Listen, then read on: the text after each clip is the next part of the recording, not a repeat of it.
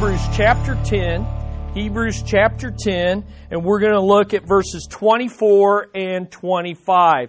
And if you, uh, as you're doing that, in your notes there, at the top, you see the basic idea that confidence, video talked about confidence to enter God's holy presence. Well, confidence to enter God's holy presence is shown by taking bold action to stay close. So that's the idea. We saw draw near. We take bold action to draw near, bold action to hold fast, and now today take bold action to stay close. Stay close. And so uh, let's read Hebrews 10 24 through 25. And let us consider how to stimulate one another to love and good deeds, not forsaking our own assembling together, as the habit of some, but encouraging one another, and all the more as you see the day drawing near. Now, where are we in chapter 10? So, in your notes, I kind of have a layout of verses 19 through 23. And so let's look at that. Kind of, if you're, if this is your first time, then this will catch you up a little bit. As believer priests, we are new covenant believer priests who have complete confidence to enter into the most holy place. That's verse 19. By means of the wrath satisfying blood of Jesus. That's verse 20.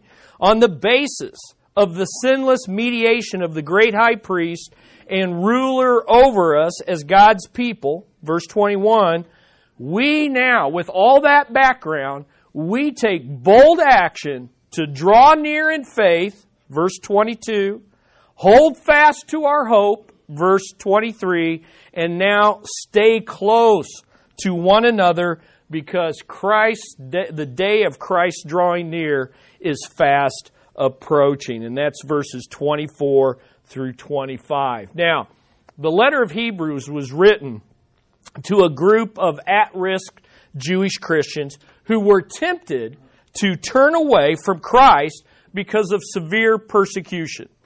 And the author of this letter is really writing, we don't know who the author is, but he's writing to us in order to challenge those Jewish believers to persevere in their faith. He, and he does that by emphasizing the word better. He's always talking about how Christ is better, a better mediator, a better high priest, a better sacrifice, a better covenant, better promises, a better city, a better country. He wants them to know, and he wants us to know that what we have in Jesus is better than any ism. Judaism, Hinduism, whatever ism hedonism, whatever philosophy, whatever religion, what we have in Jesus is better because by Jesus' blood, his torn body, his spilled blood, we get to enter in, as the video talked about, we get to enter into God's very holy presence by means of Jesus Christ. And so, as you look at these, and on that basis, then we take this bold action. So if you notice, we take bold action to draw near by faith. We take bold action to hold fast to our hope.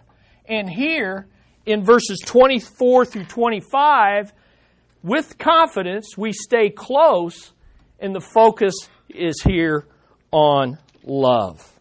So, if you know someone that's thinking about giving up on Jesus, take them to Hebrews 10 because this is an instruction manual on what to say to those who are thinking of giving up their faith. Now, what's the same in these verses?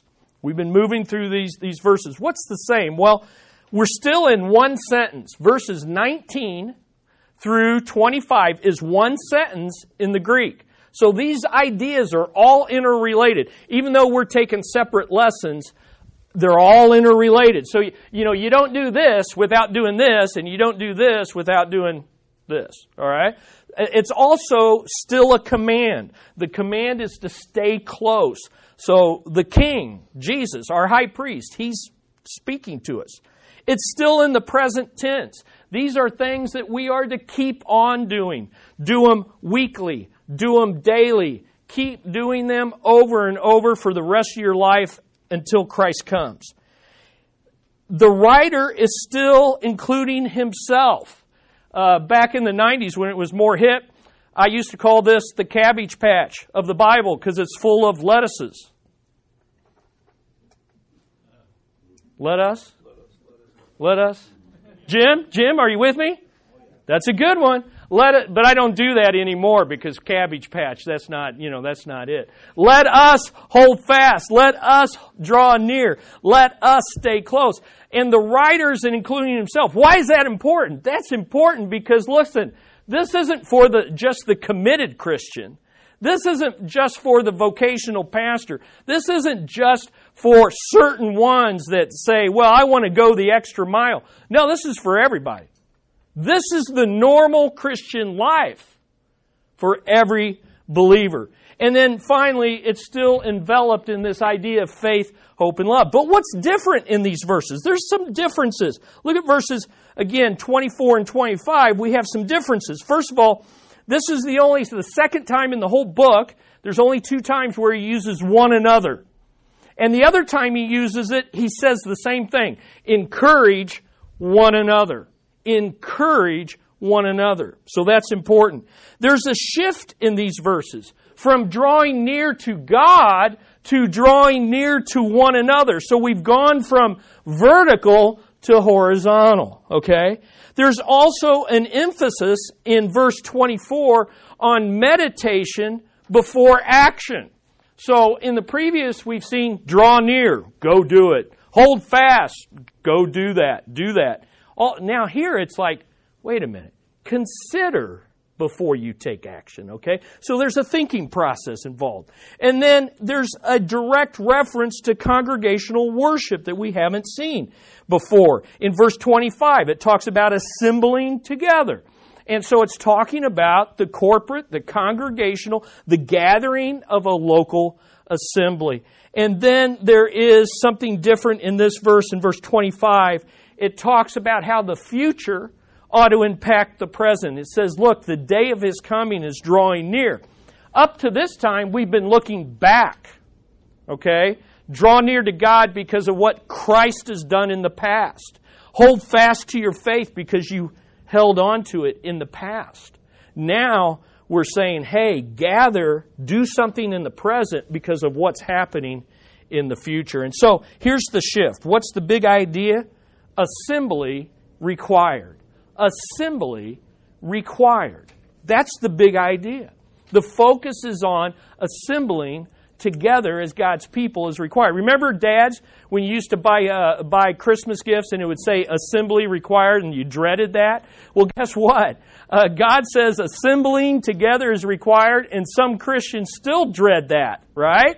And so we're going to learn why we shouldn't have that attitude. So here's the main idea as believer priests, stay close by assembling together in loving fellowship and encouraging worship. Why? Because the day of Him assembling us together is drawing near. In other words, draw near to one another because the day of Him drawing near to us is on the horizon. Assembly is required. Now, gathering as a local church has always been required or an essential part of biblical Christianity. Think about Acts 2.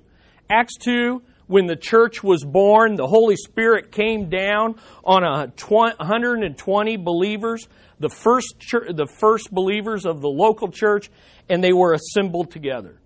And there in Acts 2, we also see how that church grew because it says this in verse 42 they devoted themselves to the apostles' teaching and fellowship and to the breaking of bread and to prayers.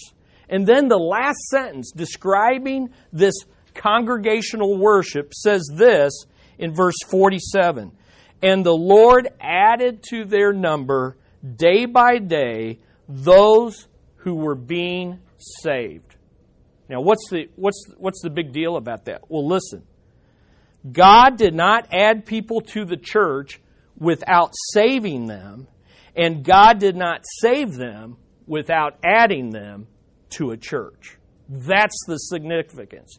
Assembly is required. There's always been, listen to me, there's always been an organic relationship between salvation and church membership. It's an unchanging pattern. And it's only recently in our culture, and only recently, that we come up with this category of unchurched Christians.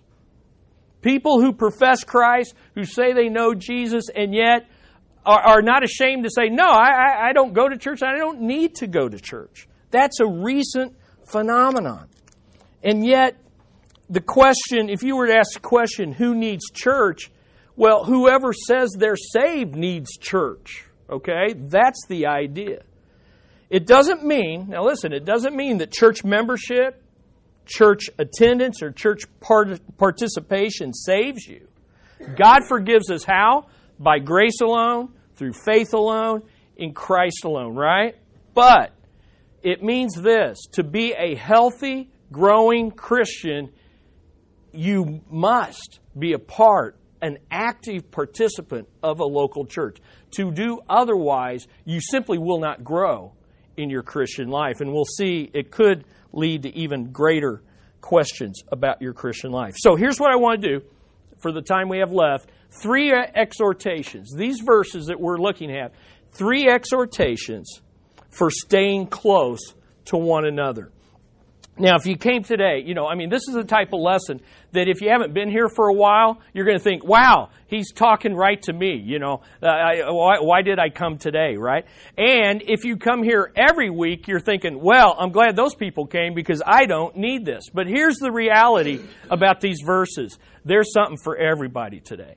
Okay, there's none of us have this nailed down, all right, what this verse really means. So let's take a look at it. Point number one is this motivating one another to love and good works requires assembly. Motivating one another to good works requires assembly. Notice verse 24. Let us consider how to stimulate one another to love and good dirt, good deeds. In other words, you stay close to motivate one another. Now, circle that word love or highlight it, however you do it. Highlight that word love. The only other time love as a noun is used in the book of Hebrews is in Hebrews 6. So turn to your Bibles, turn with me in your Bibles to Hebrews 6. And let's look at 6 verses 7 through 12. This is the only other time love is used as a noun in this book. And I think it has some things to tell us. Now, when you get to Hebrews 6, verse 7, it's doing a word picture. And it's a word picture of different soils, and the rain falls on all different, falls the same. And the rain is the work of the Word and the Spirit as it falls on different people's hearts. Okay, that's the ground. Notice what it says, verse 7. For the ground that drinks the rain, which often falls on it, and brings forth vegetation useful to those whose for whose sake it also it is also tilled receives a blessing from God. So the ground that gets the rain and brings forth vegetation is blessed of God. But verse 8, if it yields thorns and thistles, it is worthless and close to being cursed and it ends up just being burned. It's worthless. You just burn it for heat or whatever. But, verse 9, but beloved, we are convinced of better things. There's the idea better things. What are the better things concerning you? And things that accompany salvation. In other words, he's saying to them, Look, I know you're wavering. I know you're, you're struggling but I think of better things for you. I think you're truly born again. And I think the things that come with salvation are characterized in your life. Notice what those things are. Though we are speaking in this way, we're, we're, we're warning you. For God is not unjust so as to forget your work and the love which you have shown toward his name. that which should accompany our salvation is love and good works that's done for the fame of his name. All right? Well, what are those works? Having ministered and in still ministering to who? To the saints. Do you see what's going on? What should accompany salvation? Serving God's people. But why do we do it? For the fame of his name. So out of love for him, we love one another. Now notice it goes on, and we desire that each one of you. So who gets in on the serving? Everyone. Show the same diligence. Is serving in the church easy? No, it's hard work. You got to be diligent. You got to get at it. You got to get after it. So as to realize, now notice what comes from this serving. You're saved and you show it by serving, but what happens in the serving? As to realize the full assurance of hope until the end, so that you will not be sluggish, but imitators of those who through faith and patience inherit the promises. Basically, what it's saying is you'll have assurance of salvation. You want assurance of your salvation? Start serving God's local assembly. Because as you serve it, you will grow in your assurance of God working in and through you. And you do it out of love for Him because sometimes God's people aren't that easy to love. True? Listen, if you focus on the people, we love one another because He has first loved us and we love Him. And because He loves us unconditionally, then I can work and love you. And you can work and love me when I'm not easy to love. And guess what? When you're not easy to love. This is powerful. Now, listen, turn to Hebrews 13. The verb for love is used in Hebrews 13 in a very powerful way. Hebrews 13. I just want you to see what does it mean to love, talk about motivating one another with love and good works. Look at Hebrews 13 verses 1 through 5. Hebrews 13 1 through 5. He says in Hebrews 13 verse 1, let the love of the brethren continue.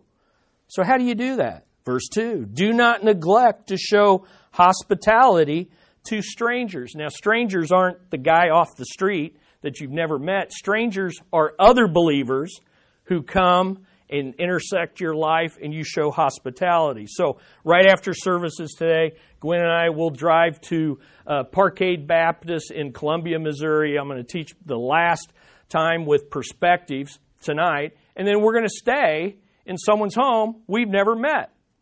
But assuming they're, I assume they're believers, they're going to assume I'm a believer. They're going to show love and hospitality. That's the idea, all right? Now, notice to strangers, for by this some have entertained angels without knowing it. It says, Remember the prisoners as though you were in prison with them, and those who are ill treated, since you yourselves are also in the body. And then it talks about marriage. Then it talks about money, topics that we're, we're talking about as a church. My point is this loving one another and doing good works, there, it, it happens in a variety of ways, in a variety of places, but it should characterize our lives. Now, how do you motivate one another how to do that? This verse breaks it down in three ways. So let's take a look. How do we motivate one another to love and good works? Well, first of all, as believer priests, this is our duty and our delight is to show our love. Just show it.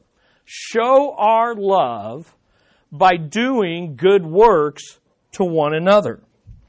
Now, the point is really this show Christ to one another. Now, think about it. Our church, what's the, what's the purpose of our church? Our mission is to know Christ, grow in Christ, and then what's number three? Show Christ. Show Christ to one another and to our community. How do you do that? By loving and doing good works for one another. I think I have it in your notes. Love's the motive, and good works are the manifestation. So in the bulletin today, we've got a, a note from Dewana, who just lost her husband. And she just lists all these things. Thank you for caring, notes, letters, visiting, praying. She, she basically describes love and good works, right? That's how you do it. It's really that simple. You see a need and you, you meet it. You see a need and you meet it. But you know what we tend to do? We tend to ask instead of act. We tend to wonder instead of work. What do I mean? We tend to, I wonder how they're doing. Oh well. I, I wonder where they are. Oh, wait, wait a minute, I'm hungry. I got to get something here, you know. I, I wonder if they need anything. Well, I'm sure someone will take care of it. You see, we wonder instead of work. We ask, but we don't act. Are, are you with me on this? And, and, you know, and I'm as guilty as this as any of us. You know, the idea, uh, uh, the Spirit is constant. How many of you have been prompted to do something, you think about it, and then you don't do it? Yeah.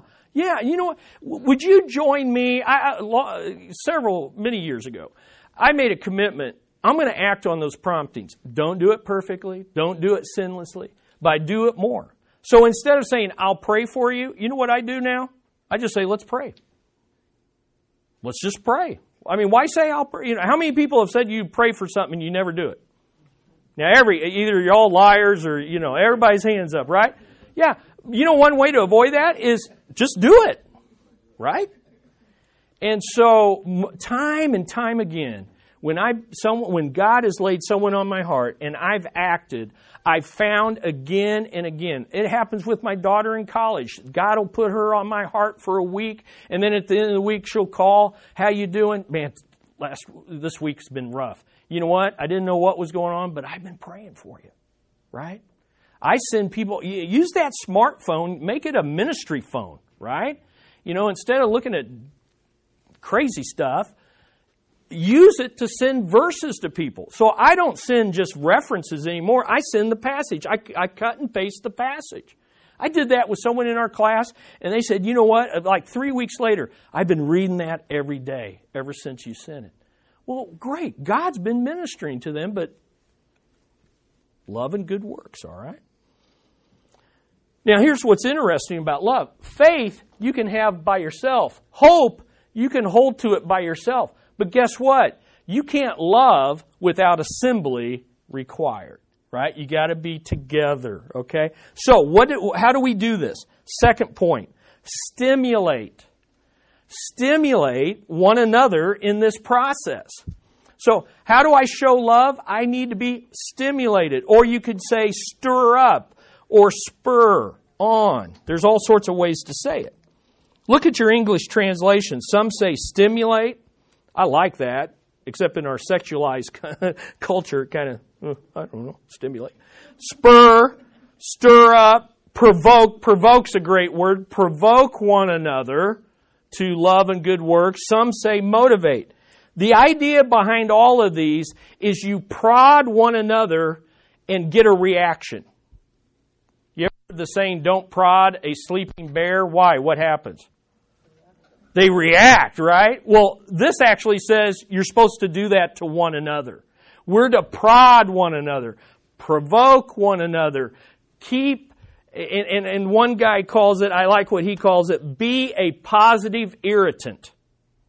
Because this word for provoke is usually used in a negative way it's usually talking about provoking people to anger. Okay? And it's used of Barnabas and Paul who had that disagreement and that provocation to where they separated. But this is a provoking that's supposed to bring us together. So I like the idea be a positive irritant in people's lives, right? In order to provoke them, stimulate them to love and good works. But I want to say this to you the negative side of this word is still there. Because you know that verse in Proverbs, or, or is, is Proverbs or Psalm? Proverbs 27. Iron sharpens iron, right? Iron sharpens iron, and one man sharpens another. Well, you don't sharpen iron by being hugging, caressing, and going easy. You take another piece of metal and you rub that metal the wrong way. That's how iron sharp. You rub the wrong way. And so true friends are not people who always agree with you and encourage you on the wrong path. True friends are the ones that seek to make you better.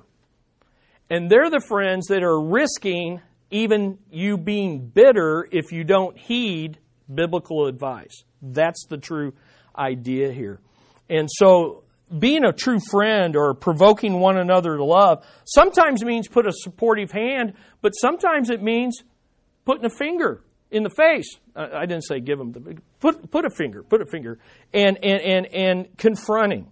In other words, we need both tender love and tough love. You say, Chris, is that really in there? Well, in Hebrews thirteen twenty two, the author of this letter says, "I urge you, brethren." Bear with this word of exhortation, for I have written to you briefly.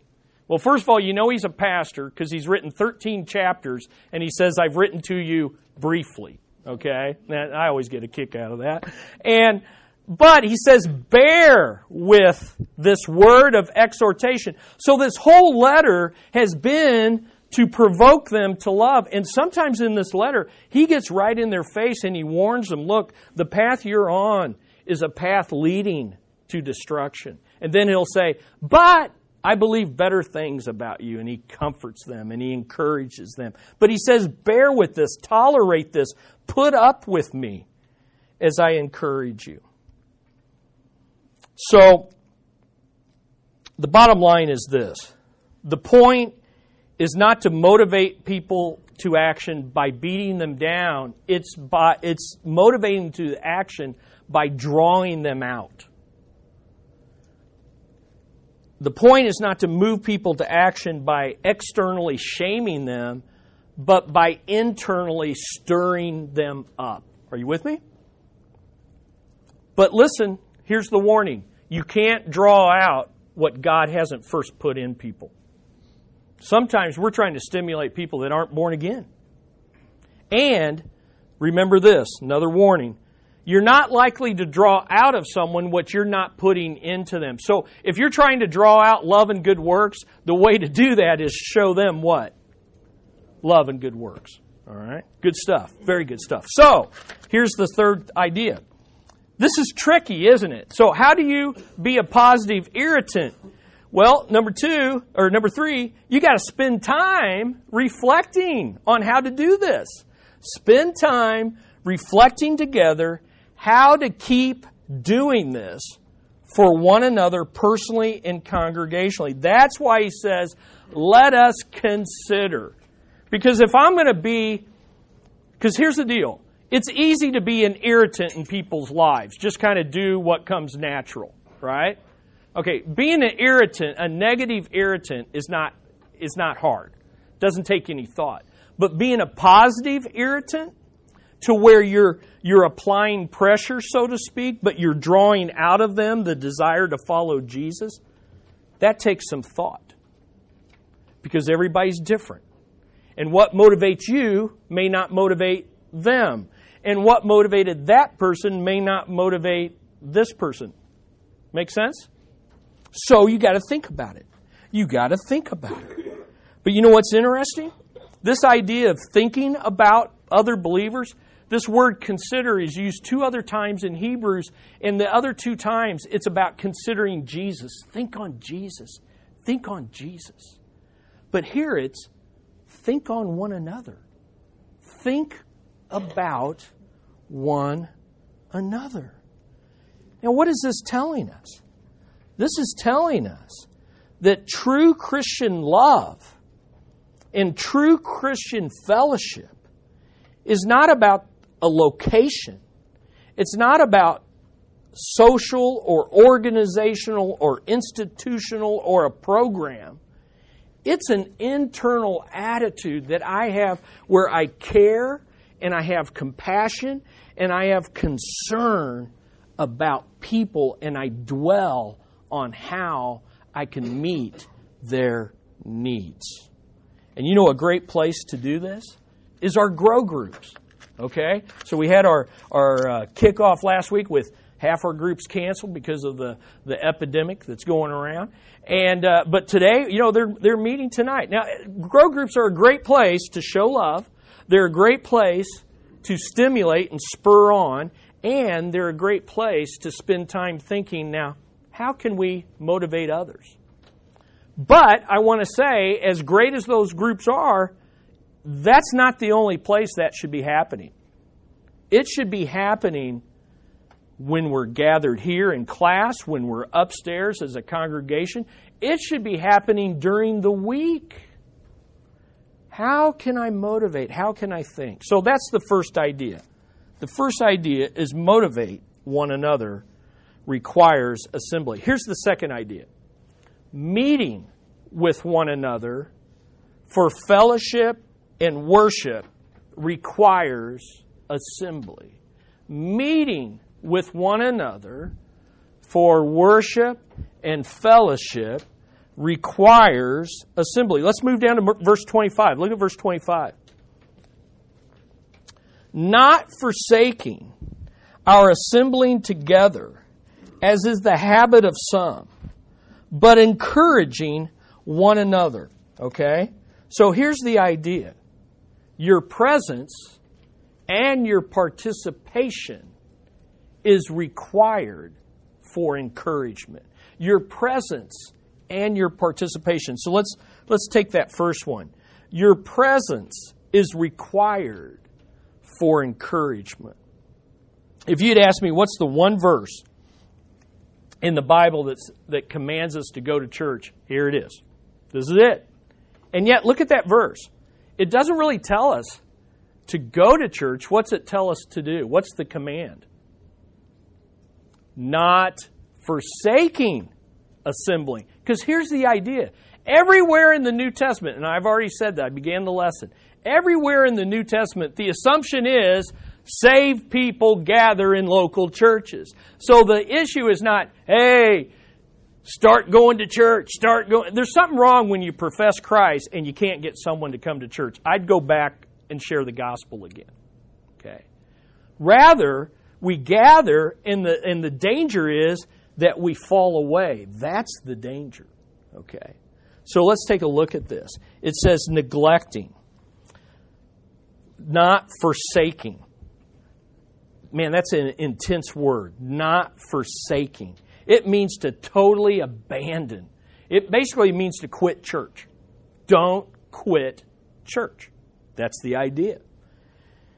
In fact, it's used in Hebrews 13:5 of God's promise, I will never leave you or forsake you. All right? So that's how powerful and intensive. Every Christian should be marked present when the church assembles on the Lord's day. Now, I know that in our in our day and age, talking about doing anything, requiring anything of a Christian is immediately considered to be what? Legalism. Immediately, it's legalism, you're nitpicking, uh, it's just impractical. But I want you to notice something about this verse.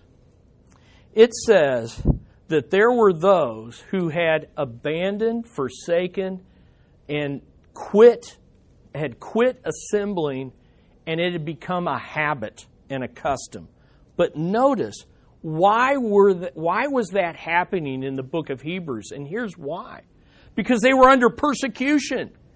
And literally, by going to church, you could be marked out, thrown in prison, you could lose your property, and you could even be what? Killed. Now, with all of that, what is God still saying to them? Do not forsake. Still go. Now, I, I, I'm stepping on toes at this point, I realize, but I'm not doing it. Listen to what God's saying. Listen. God still said to them, don't neglect meeting together. If God didn't excuse these first century believers, even though they may be martyred if they showed up, then I know God doesn't excuse us for our sinful, selfish, often silly, and even superficial reasons that we come up with for missing church. I mean, can you imagine? you know, bringing most of our reasons, bringing them to God, and God saying, uh, I told those guys back there they needed to keep coming, even though they might lose their house, they might be thrown in prison. Now, you might be saying, well, does this mean I, I have to attend every meeting and function and service of the church? No, not necessarily. The question is this here's what the point is What are you most known for? Being present or being absent? That's the idea. If you are absent and others don't know where you are, but they're not surprised by your absence, then you're probably out of God's will in relation to this verse. You know, in other words, you know, if your habit is to be hit and miss, then when you miss, guess what? What do people assume? Well, that's just, that's their habit. They'll they'll show up again, and then they show up again. He, I, I, I, and I think I have this in your notes because this this is good stuff. If you can miss church without being missed at church, something is missing. But if you can miss church without missing church, something is missing. That's just good stuff. That is good stuff. And it, it hits us where we live. It hits us where we live. So, your presence is required for encouragement, but also your participation, okay? So, you know, if you're hit and miss, that last point was kind of uncomfortable. If you're a consistent person, this point's for us, okay? All right? Uh, as, as talking to Jim said earlier, he said, yeah, you know, when you're vocational, uh, you know, when you're in vocational ministry, you know, it, it's not an option of whether, you know, it's just you, you go. But early on in my Christian life, I made several determinations. One, I'm going to read the Bible. Two, I'm going to give. Three, I'm going to church. And you just got to make that determination, settle it so that I mean, because believe me, I'm just like the rest of you. If I if every Sunday morning I made the decision of whether to come or go, somebody else would be teaching here, okay? Because that because that's just if you leave it to a weekly basis, the flesh, the devil, the the weather, I mean, you name it. Okay, so here's the idea: your participation. Now, notice it says, not neglecting the meeting together as the habit of some but encouraging one another. So here's the idea. The, the contrast is not between not showing up and showing up. What's the contrast between? Not showing up and encouraging. Whoa, that just steps up the idea of what we're supposed to be doing when we're here. So, so, but let me tell you, presence is encouraging. Absence is discouraging. So don't ever sell yourself short. No one will miss me. Someone will miss you. And absence is always discouraging. But, but, but, is your presence encouraging? Are you with me? You see, even though you and I may attend the worship meeting on a regular basis, you neglect meeting together when you show up late and when you leave early.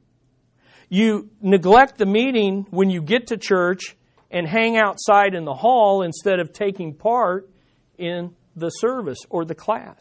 You neglect the meeting when you show up with a bad attitude.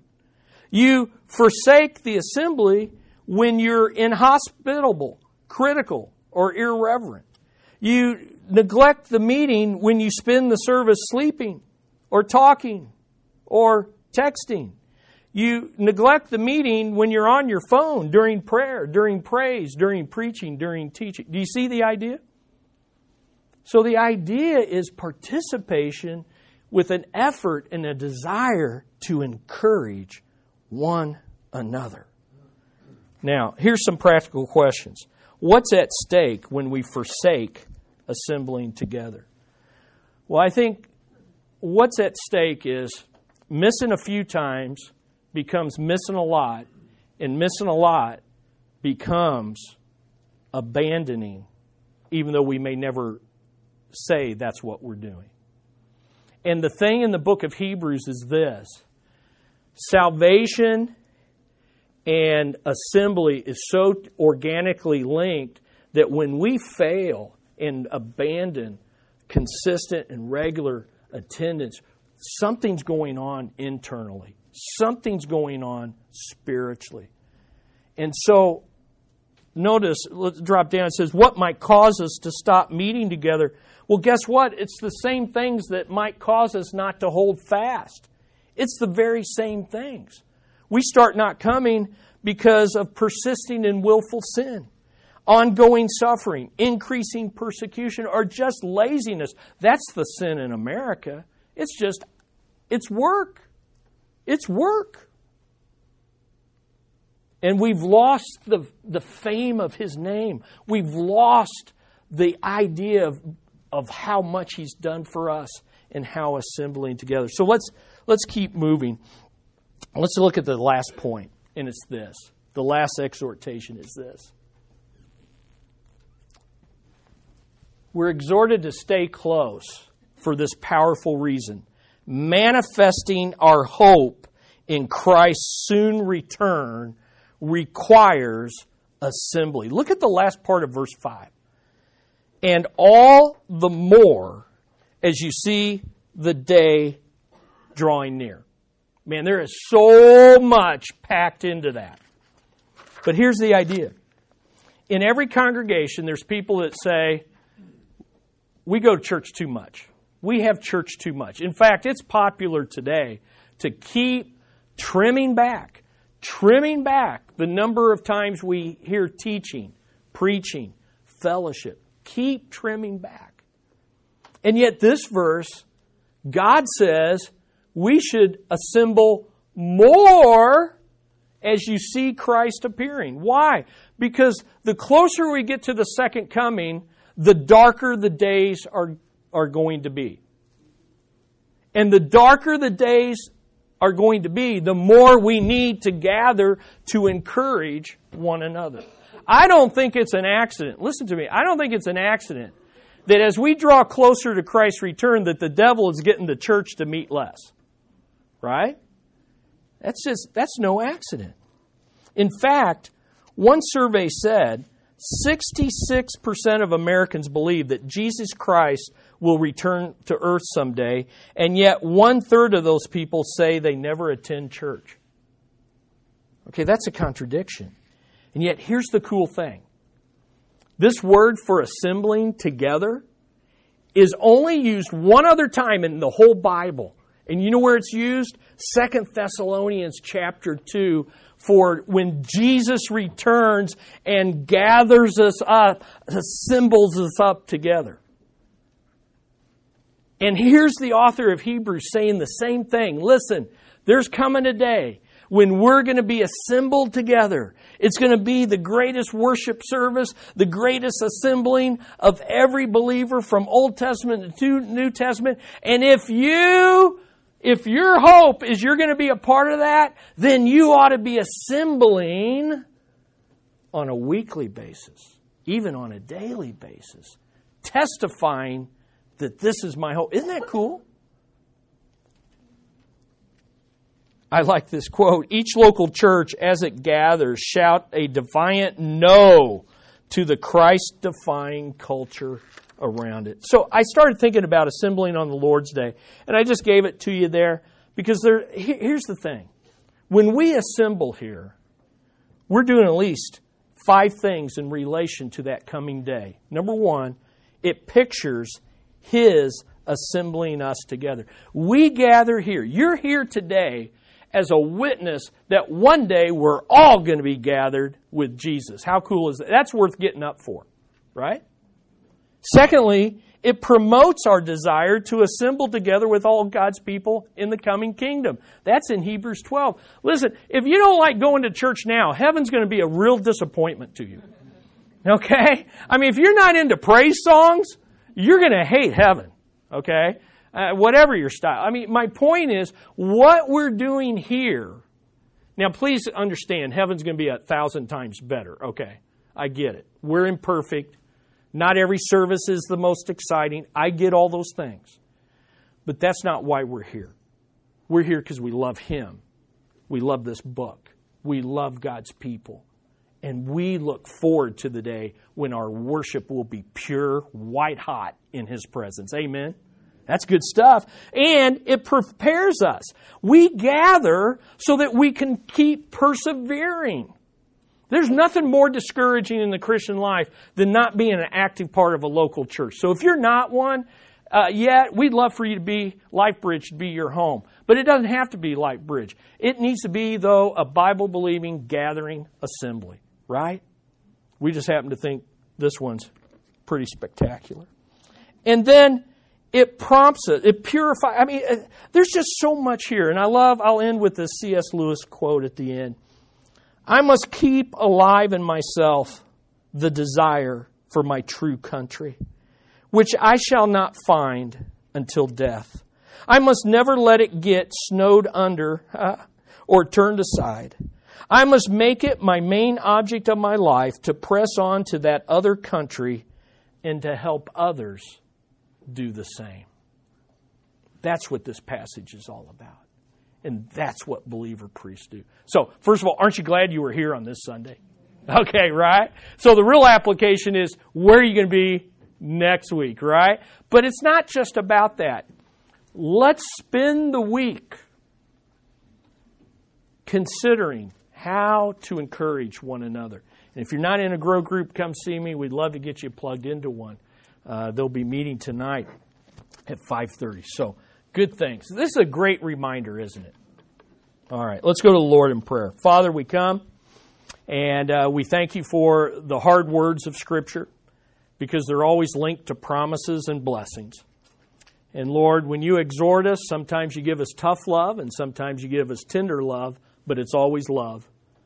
And it's always meant to bring us closer to you and for us to see your glory more and for us to be more fulfilled in who you are, in the work that you want to do through us. I thank you for this church, its long heritage and legacy, its present people, and its future hope. And I pray as we go upstairs and we gather with the larger body of Life Bridge, we'll be thinking about how that day is coming near and how we gather as a defiant no to a secular culture that denies you, rejects you, and yet we have burdened hearts. We want to invite more into this fellowship. And so as we scatter this week, may we think and invite and be burdened to show forth your glory in a world of darkness. So I pray this in Jesus' name. Amen. Amen. Be encouraged. Encourage one another.